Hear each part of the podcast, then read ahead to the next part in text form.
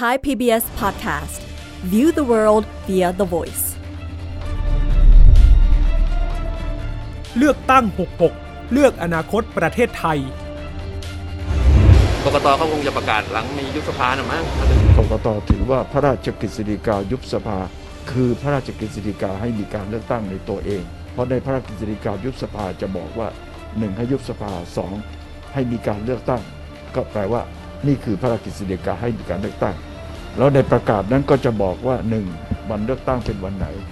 2. วันรับสมัครเป็นวันไหน 3. สถานที่รับสมัครอยู่ที่ไหน อันนี้ไม่ว่าจะเป็นสสเขต หรือสสบัญชีรายชื่อก็ตามฝากช่วยกันดำเนินการต่อไปในช่วงการรักษาการให้ดีที่สุดแล้วกัน แล้วก็ให้กำลังใจกับรัฐบาลหน้า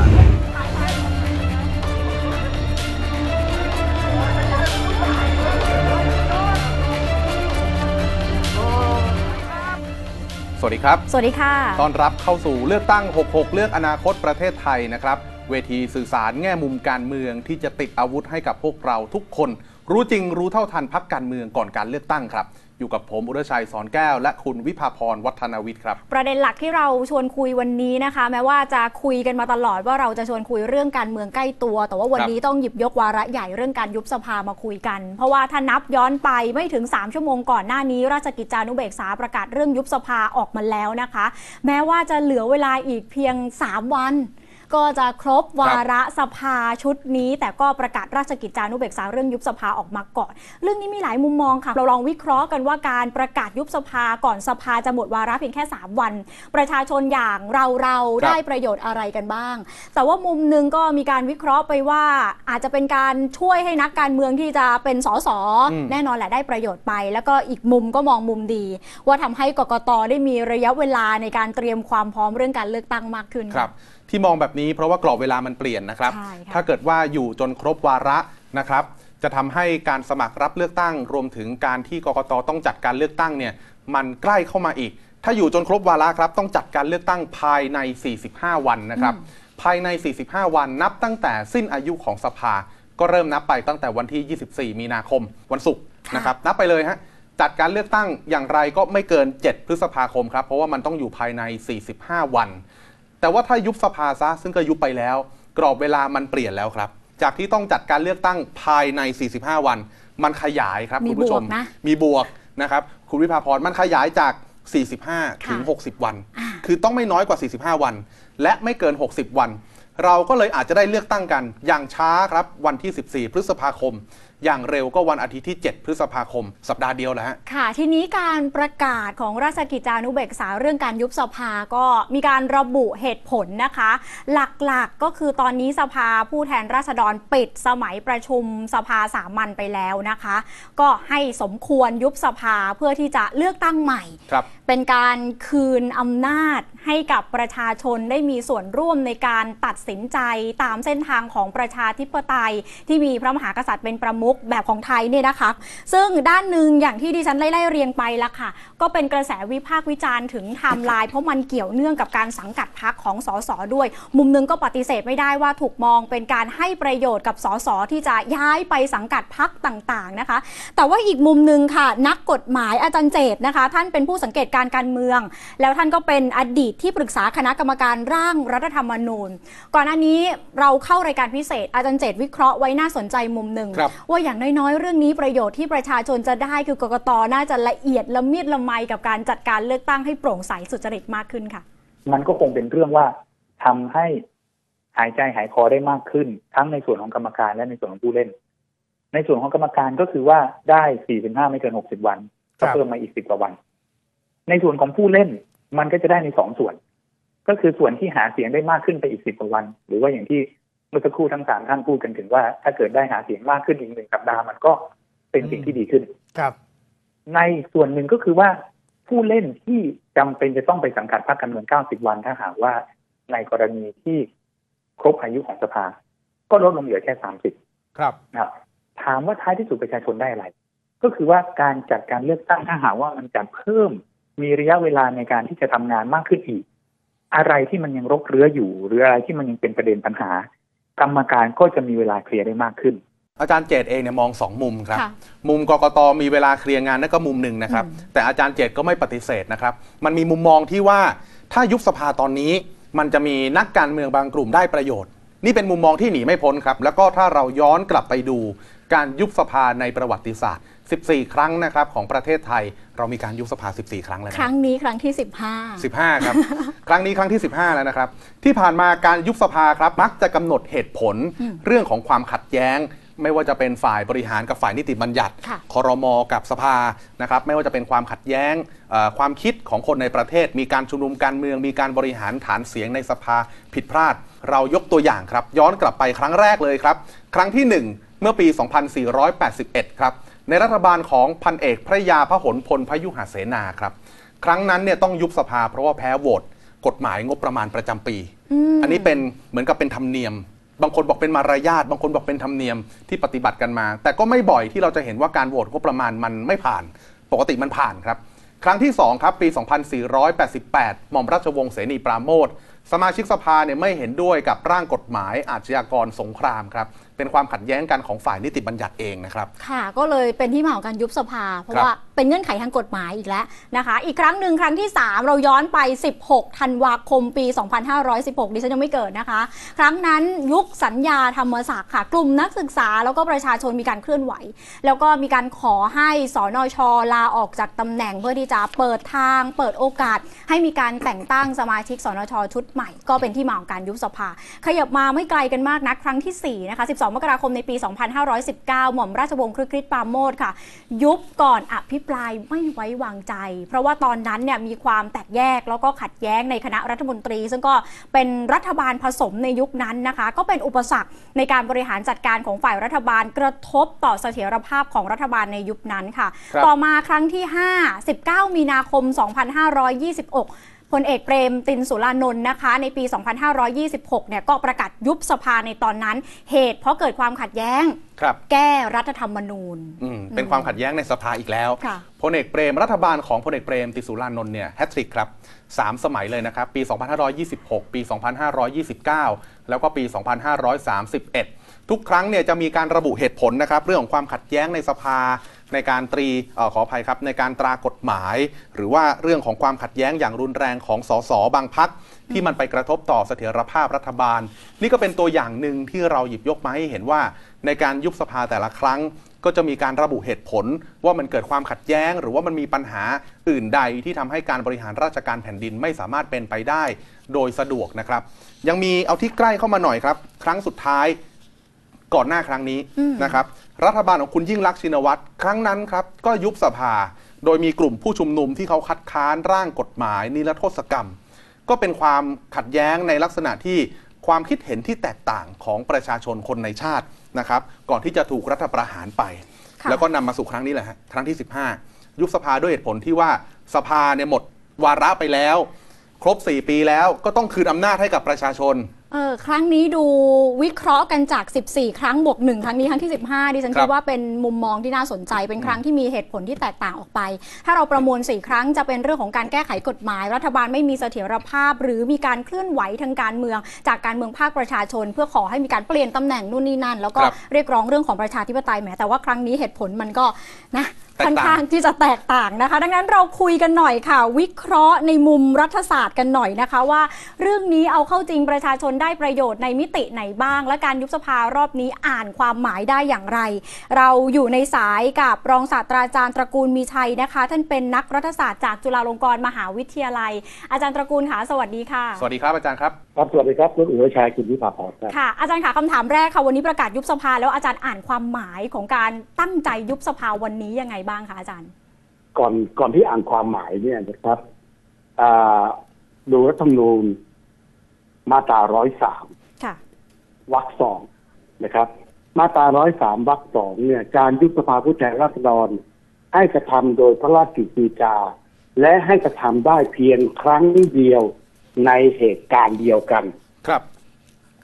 คือข้อความในมาตราร้อยสามวรรคสองเนี่ยนะครับ มันบ่งชี้ถึงว่าการยุบสภาจะต้องมีเหตุการณ์อืมจะต้องมีเหตุการณ์อะไรนะครับเมื่อกี้นี้ที่คุณอุทัยกับคุณวิภาพรได้กล่าวถึงประวัติศาสตร์ทางการเมือง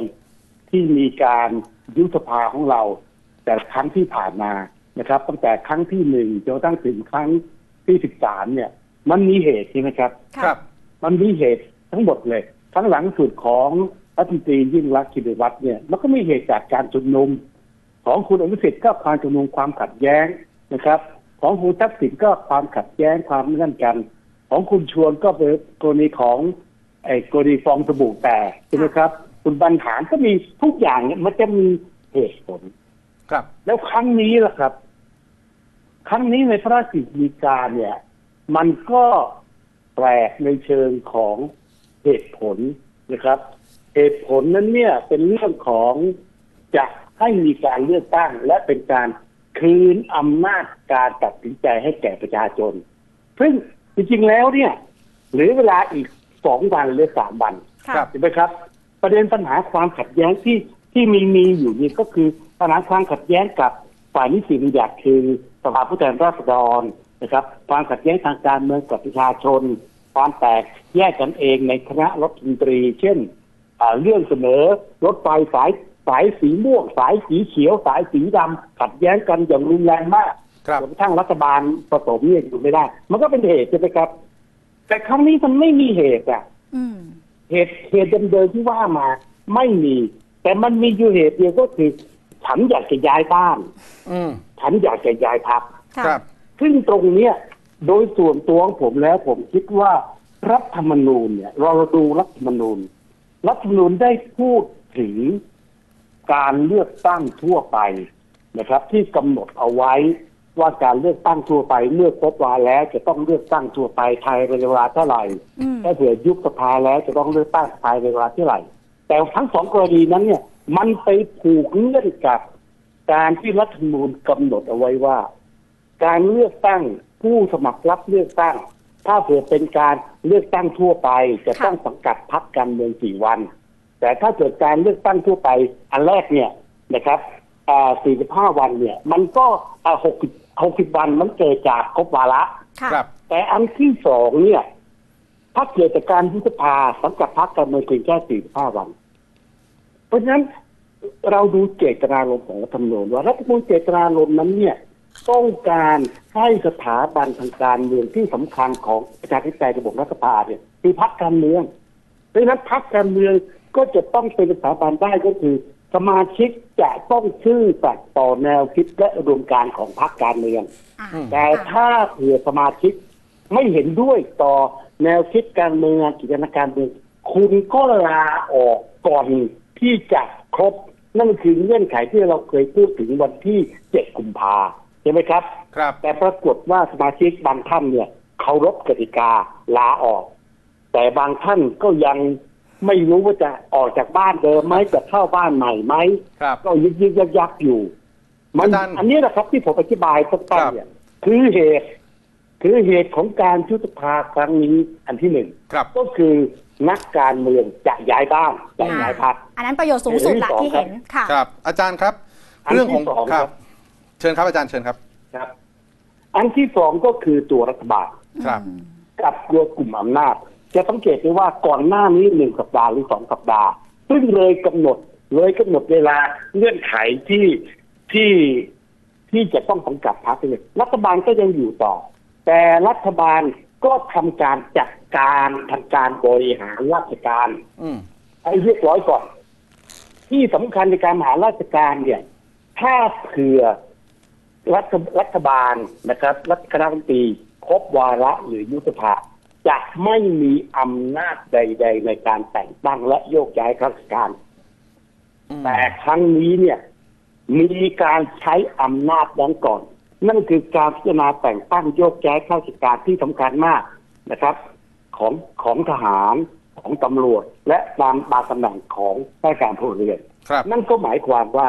รัฐบาลเนี่ย ถึงแม้เลยกำหนดเวลามาแล้วนะครับ รัฐบาลเองก็จะจัดการเคลียร์ปัญหาเรื่องการแต่งตั้งโยกย้ายข้าราชการ เพื่ออันนี้มองในแง่บวกนะครับครับเพื่อให้ระบบการบริหารราชการทั้งฝ่ายทหารตำรวจพลเรือนสามารถดำเนินการต่อไปได้ ไม่เสียประโยชน์แก่บ้านเมือง อันนี้ผมผมมองในแง่บวกนี่อันที่สองเหตุผลที่สามครับเหตุผลที่สามก็คือผู้นำประเทศ ตัดสินใจลงเล่นการเมืองครับ แต่การตัดสินใจลงเล่นการเมืองนั้น ก็ยังวางท่าทีอยู่ว่าจะไปยังไง จะประกาศชัดเจนก่อนหรือไม่อืมถ้าประกาศชัดเจนก่อน ก็ประกาศตัวเองก่อนเลยก่อนก่อนก่อนที่เจ็ดกุมภาแต่นี่ปรากฏว่าผมก็ไม่รู้ว่าอ่าแทนกักหรือเปล่าอืมหรือหรือว่าเป็นเป็นยุทธศาสตร์ยุทธวิธีของของนักการเมือง ที่มาจากทหารที่ชอบวางแผนวางแนวทาง เพื่อที่จะตัดสินใจทางการเมืองอะครับ ดังนั้นประเด็นประเด็นที่สามนี่นะครับพักการเมืองที่ตั้งขึ้นรองรับอำนาจของคนเป็นผู้นำคือรอทสชค่ะครับ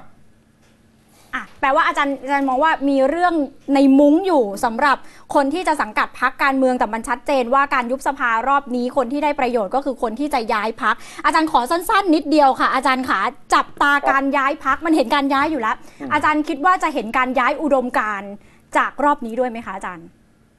ไม่มีคำว่าอุดมการณ์ครับ ครับ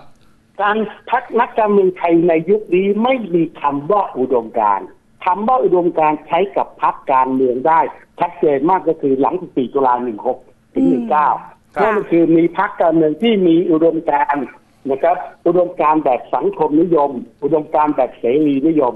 แต่ในยุคนี้ไม่มีคำว่าอุดมการณ์ที่แตกต่างกันอ๋อมีแต่ว่ากลุ่มอำนาจและกลุ่มผลประโยชน์ที่แตกต่างกันครับ ครับ อาจารย์ย้อนกลับไปเรื่องที่อาจารย์มองว่าเอ๊ะมันไปเอื้อประโยชน์ในเรื่องของการย้ายพักให้กับนักการเมือง บางกลุ่มบางคน เรื่องนี้มีอีกมุมมองหนึ่งครับว่าโอเค เรื่องนี้อาจจะถูกมองได้ แต่อีกแง่หนึ่งก็คือพอยุบสภาแล้ว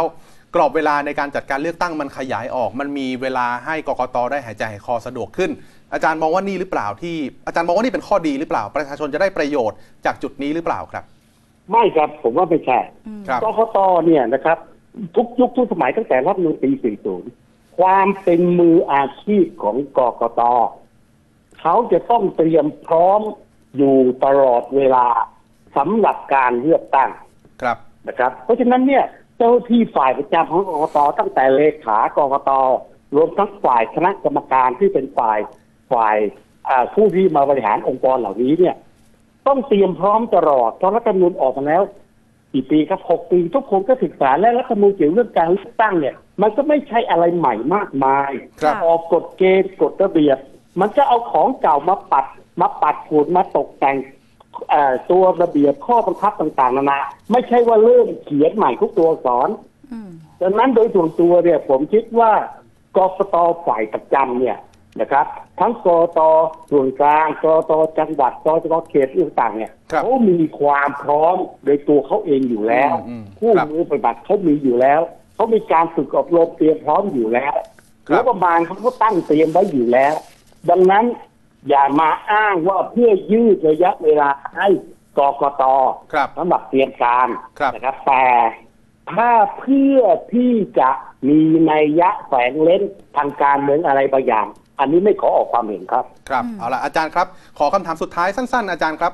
มีบางคนมองว่าพอทำแบบนี้แล้วเนี่ยมันอาจจะทำให้อ่าพักการเมืองถูกมองในแง่ที่ว่าได้ประโยชน์ค่ะจากการยุบสภานะครับ บางคนก็มองว่าพอขยายกรอบระยะเวลาออกไป การเลือกตั้งก็น่าจะจัดขึ้นมาได้ง่ายขึ้น สุดท้ายแล้วอาจารย์มองว่ามีมุมไหนที่ประชาชนได้ประโยชน์บ้างไหมครับ จากการประกาศยุบสภา อีกเรื่องหนึ่ง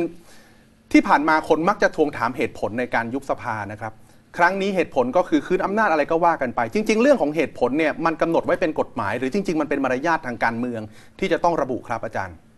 คือรัฐธรรมนูญไม่ไม่ได้บอกเหตุผลนะครับ รัฐธรรมนูญเองเนี่ยบอกว่าอย่างที่ผมเรียนไปตอนต้นว่ามาตราร้อยสามวรรคสองจะทำได้โดยคือมันต้องมีเหตุการณ์ใช่ไหมครับครับเพียงแต่ว่าที่เราบอกว่าเหตุผลเนี่ย เราดูในอดีต และโดยหลักการทางวิชาการว่าจะยุบสภาเนี่ยหมายความว่าฝ่ายบริหารนะครับ ใช้อำนาจของฝ่ายบริหาร ในการหยุดยั้งการกระทำของฝ่ายนิติบัญญัติใช่ไหมครับเพราะว่ามันเกิดความขัดแย้งทางการเมืองนะครับครับแต่ว่าปรากฏการณ์นี้มันไม่มีอะทั้งทั้งที่ก่อนหน้านี้เนี่ย ปัญหาของสภาเนี่ยมีเยอะคือไม่ครบองค์ประชุมบ้างรัฐบาลเสนอกฎหมายไม่ผ่านบ้างค่ะซึ่งตรงนั้นเนี่ย มันเป็นเหตุในการยุบสภาได้อืมแต่ก็ไม่ทำครับถูกไหมครับ แต่ถามว่าประชาชนได้อะไร ผมคิดว่าการที่เกิดการอ่าชิงไหวชิงพลิกทางการเมือง เกิดการย้ายพักเกิดอะไรต่างเนี่ย ผมคิดว่าประชาชนนั้นเนี่ยควรที่จะได้เรียนรู้ในสิ่งที่นักการเมืองแต่ละคนแต่ละคนเขาทำอยู่เนี่ยว่าเขาทำเนี่ย เวลาเขาขึ้นพูดบนเวที ก็บอกว่าเพื่อประชาชนเพื่อประโยชน์ของประชาชนครับเป็นนโยบายอย่างนั้นอย่างนี้ ประชาชนจะต้องไตร่ตรองให้รอบคอบว่า เขาพูดจากก้นลึกแห่งหัวใจหรือเปล่าอืมหรือมาพูดเอาตอนเนี้ยครับนะครับ ยกตัวอย่างง่าย ๆ ครับ นักการเมืองก่อนหน้านี้ทุกฝ่ายเลยครับเคยไปหาประชาชนบ้างไหมแต่ไม่ละครับพอใกล้เลือกตั้ง หรือคาดว่าจะมีการเลือกตั้งสองสามเดือน วิ่งเข้าหาประชาชนหมดครับ ครับเอาละครับ ช่วงนี้รบกวนอาจารย์ตระกูลเท่านี้ก่อนนะครับ ขอบพระคุณอาจารย์ครับ ขอบพระคุณค่ะอาจารย์ขา ครับ ครับสวัสดีครับ สวัสดีครับะ แหมสั้นๆ แต่ว่าได้ใจความนะคะ ถ้าเราอ่านความหมายการยุบสภารอบนี้จากมุมของอาจารย์ตระกูล บอกว่าแปลกในเหตุผลนะคะ แต่อาจารย์ก็ระบุชัดแหละว่าในรัฐธรรมนูญไม่ได้จำกัดเงื่อนไขว่าเหตุผลการยุบสภาจะเป็นอะไรครับแต่ในหลักวิชาการแล้วก็เหตุการณ์ในอดีตมันเห็นชัดเจนว่า เป็นการหยุดยั้งการกระทำของฝ่ายนิติบัญญัติที่ฝ่ายบริหารพอจะทำได้ก็คือประกาศยุบสภาเพื่อลดครับความขัดแย้งแต่ว่ารอบนี้เหตุผลก็ต่างออกไป นี่ชักจะห่างๆจากการถูกวิพากษ์วิจารณ์เรื่องสภาล่ม อาจารย์ตระกูลมารื้อฟื้นความทรงจำโหดินะฉัคนรับตกใจนะอาจารย์พูดว่านักการเมืองยุคนี้ไม่มีอุดมการณ์เนี่ยแต่แต่มุมนึงก็มีคนวิพากษ์วิจารณ์อย่างนี้คจรับริงๆนะคะแม้ว่าจะมีการประกาศขั้วอุดมการณ์ออกมา อย่างน้อยก็อาจารย์คนหนึ่งแล้ววิพากษ์วิจารณ์อย่างนี้ค่ะนะครับ แล้วก็อาจารย์มองว่าตอนที่สภาล่มทำงานยากลำบาก ตอนนั้นก็เป็นเหตุผลให้ยุบได้แต่ไม่ยุบแล้วมายุบตอนนี้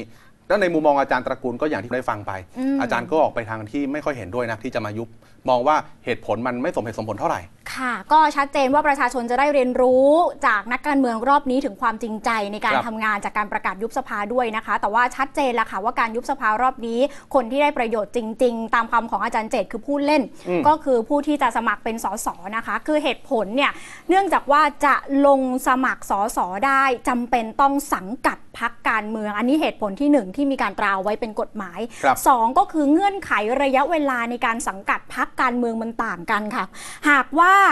หมดวาระปกติธรรมดาเนี่ยนะคะ จะต้องสังกัดพักการเมืองอย่างน้อยๆกี่วันนะคะ คุณดูรชัยถ้าไม่ต้องถ้าหมดวาระยุบสปภกติ90 วันครับ 90 วัน แต่พอประกาศยุบสภาปุ๊บ สังกัดพักการเมืองระยะเวลามันลดลงชัดเจนเลย เหลือแค่ 30 วันอ่าห่างกันแหลเยอะนะครับ นี่คือกรอบเวลาการย้ายพักครับ อย่างที่อาจารย์ตระกูลอธิบายไปเมื่อสักครู่นี้นะครับว่าทำไมอาจารย์ถึงมองว่าการยุบสภามันไปเอื้อให้กับนักการเมืองบางกลุ่ม ถ้าเกิดว่ายุบสภาคือยุบแล้วแหละ เรานับจากวันเลือกตั้งครับ ต้องสังกัดพักการเมืองก่อนการเลือกตั้ง 30 วัน ถ้าเกิดว่าเขาเลือกตั้งวันที่ 14 พฤษภาคม นักการเมืองก็ต้องย้ายให้ทันภายใน 15 เมษายนยังมีเวลาเหลือเฟือครับถ้าเลือกตั้ง 7 พฤษภาคม ก็ต้องย้ายให้ทันภายใน 8 เมษายนก็ยังมีเวลา แต่ถ้าเขาอยู่ครบวาระล่ะ ถ้าเขาอยู่ครบวาระครับ มันมี 2 ขยัก ขยักแรกนักการเมืองบอกว่าขอเอาชัวร์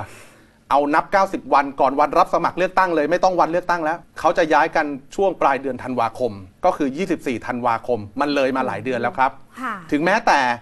เขานับจากวันเลือกตั้ง 7 พฤษภาคมก็เถอะถ้าอยู่ครบวาระ นักการเมืองจะต้องย้ายพักก่อน 7 กุมภาพันธ์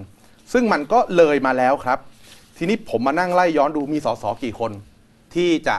ไม่สามารถลงสมัครรับเลือกตั้งได้ หมายความว่าถ้าไม่ประกาศยุบสภาจะมีสสกี่คนที่ลงเลือกตั้งไม่ได้ เอาพักใหญ่ๆก่อนคุณ รวมๆกันเนี่ยหลายสิบนะครับทะลุเกิน 50 ไปเลยนะครับโอ้โหนับเฉพาะพักที่อาจจะคุ้นชื่อกันค่ะเด่นดังนะครับ เอาแค่พักรวมไทยสร้างชาติที่เราหยิบยกตัวอย่างมา เพราะว่าเขาจัดงาน เปิดตัวว่าที่ผู้สมัครสสวันเดียวเกือบ 30 คนอย่างเนี้ย แต่ว่ามันเกิดขึ้นหลังกรอบเวลา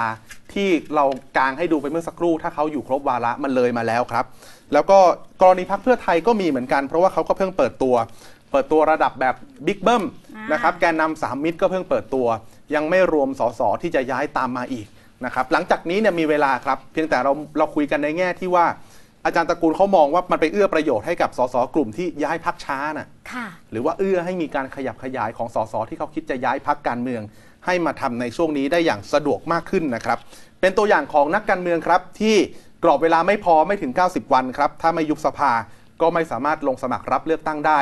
เผอิญว่ามีการยุบสภาครับ ก็โชคดีจริงใช้คำนี้เลยนะ โชคดีจริง ๆ ยุบสภาทำให้สามารถสังกัดพักทันนะคะอืมทีนี้พอประกาศยุบสภาแล้ววันนี้เราถอดรหัสแล้วแหละว่าได้ประโยชน์อะไรบ้าง ลองดูไทำลายกันหน่อยไหมคะครับกลางไทำลายเพราะที่ฉันเชื่อว่าจริง ๆ ก่อนจะประกาศยุบสภาบรรยากาศสังคมไทยก็ปักหมุดที่วันเข้าคูหากาบัตรเลือกตั้งกันแล้วนะคะ ตามกฎหมายกกตต้องประกาศวันรับสมัครเลือกตั้งภายใน 5 วัน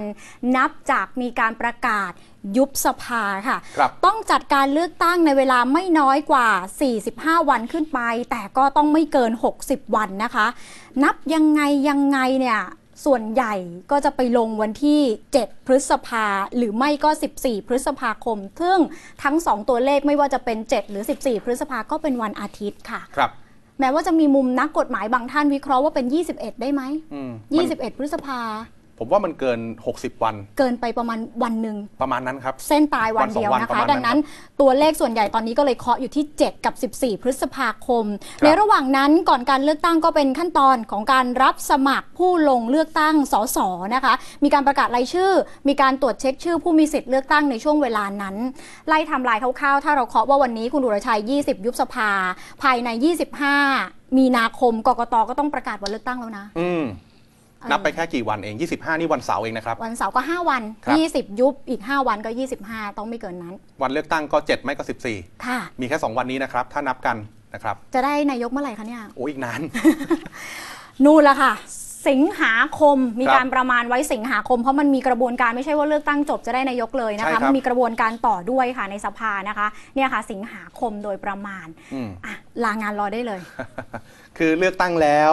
รอประกาศผลเลือกตั้งก่อนนะครับ รอเขาจับคั่วกันก่อนอ่านี่นี่ยังทันนะตามที่อาจารย์ปริญญาเทวานฤมิตกุลบอกไว้เมื่อวันศุกร์ค่ะยังทันนะครับ ขับเคลื่อนเรียกร้องให้เขาเอานโยบายไปคุยกันเป็นนโยบายของรัฐบาล รัฐบาลชุดถัดไปนะครับ หลังจากนั้นตั้งประธานสภาครับตั้งประธานสภาเสร็จถึงจะมีการโหวตเลือกนายกรัฐมนตรีค่ะเพราะว่าสภาต้องมีประธานเป็นผู้นำนะครับ ช่วงกลางเดือนสิงหาคมก็คงจะได้นายกคนใหม่ ซึ่งเราก็ยังไม่รู้หรอกว่าใครนะครับ ตอนนี้อะไรบ้างที่ รัฐบาลทำได้ทำไม่ได้ ตอนนี้ถือว่าเป็นรัฐบาลที่รักษาการอยู่อำนาจเนี่ยมันลดทอนลงมา นายกรัฐมนตรีก็ยังอยู่ในคณะรัฐมนตรีชุดนี้นะครับ รัฐบาลชุดเดิม คณะรัฐมนตรีชุดเดิมทำงานต่อไป ข้อสงสัยคือที่เคาะเคาะโต๊ะกันเป็นแสนเป็นล้านผูกพันไปถึงรัฐบาลหน้าเนี่ย ณวันนี้ทำไม่ได้แล้วใช่ไหม ใช่ นับจากวันนี้ทำไม่ได้แล้ว ไม่ได้แล้วถ้าไปดูตามกฎหมายมันจะมีครับการเร่งเคาะกันในการประชุมคอรมอเมื่อวันอังคารที่แล้วครับนะคะ อย่างแรกคือเคาะงบผูกพันไปถึงรัฐบาลหน้าไม่ได้แล้วนะคะสองคือห้ามแต่งตั้งโยกย้ายข้าราชการพนักงานของหน่วยงานรัฐรัฐวิสาหกิจ หรือว่ากิจการที่รัฐถือหุ้นขนาดใหญ่สามคือห้ามอนุมัติให้ใช้จ่ายงบประมาณสำรอง จ่ายเพื่อกรณีฉุกเฉินหรือจำเป็นอันนี้ก็ไม่ได้เหมือนกัน และข้อสุดท้ายคือห้ามใช้ทรัพยากรของรัฐ หรือบุคลากรของรัฐเพื่อกระทำการอันใดที่อาจมีผลต่อการเลือกตั้งครับค่ะซึ่งก็รวมถึงการโยกย้ายข้าราชการต่างๆ นานาที่อาจารย์ตระกูลบอกว่าทั้งหมดทั้งมวลนี้เคาะกันเสร็จเรียบร้อยแล้วค่ะนะครับที่สำคัญคือเมื่อช่วงเช้า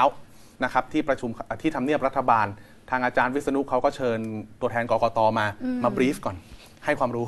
อะไรทำได้ทำไม่ได้ ค่ะ เพราะว่าจริง ๆ ไม่ใช่แค่กกตนะคะ วันนี้ที่เราจัดรายการกันเพื่อบอกในช่วงท้ายว่าอะไรทำได้ทำไม่ได้เนี่ยก็จะให้ประชาชนร่วมกันจับตาเหมือนกันครับว่ามีบางสิ่งที่เราเอ๊ะก็สามารถที่จะ voice ออกมาผ่านทางไทย PBS แล้วก็ออนไลน์นะคะ ติดตามรายการของเราได้ทุกช่องทางค่ะ ทุกวันจันทร์ถึงศุกร์ 17นาฬิกา30 นาทีทางไทย PBS ทั้ง YouTube Facebook รวมถึง TikTok นะคะ และไทย PBS Podcast ด้วยนะคะ วันนี้หมดเวลาแล้วค่ะ เราสองคนลาไปก่อนนะคะ สวัสดีค่ะ สวัสดีครับ เลือกตั้ง 66 เลือกอนาคตประเทศไทย ติดตามความเคลื่อนไหวก่อนถึงวันตัดสินใจกำหนดอนาคตประเทศ ที่เว็บไซต์และแอปพลิเคชันไทย PBS Podcast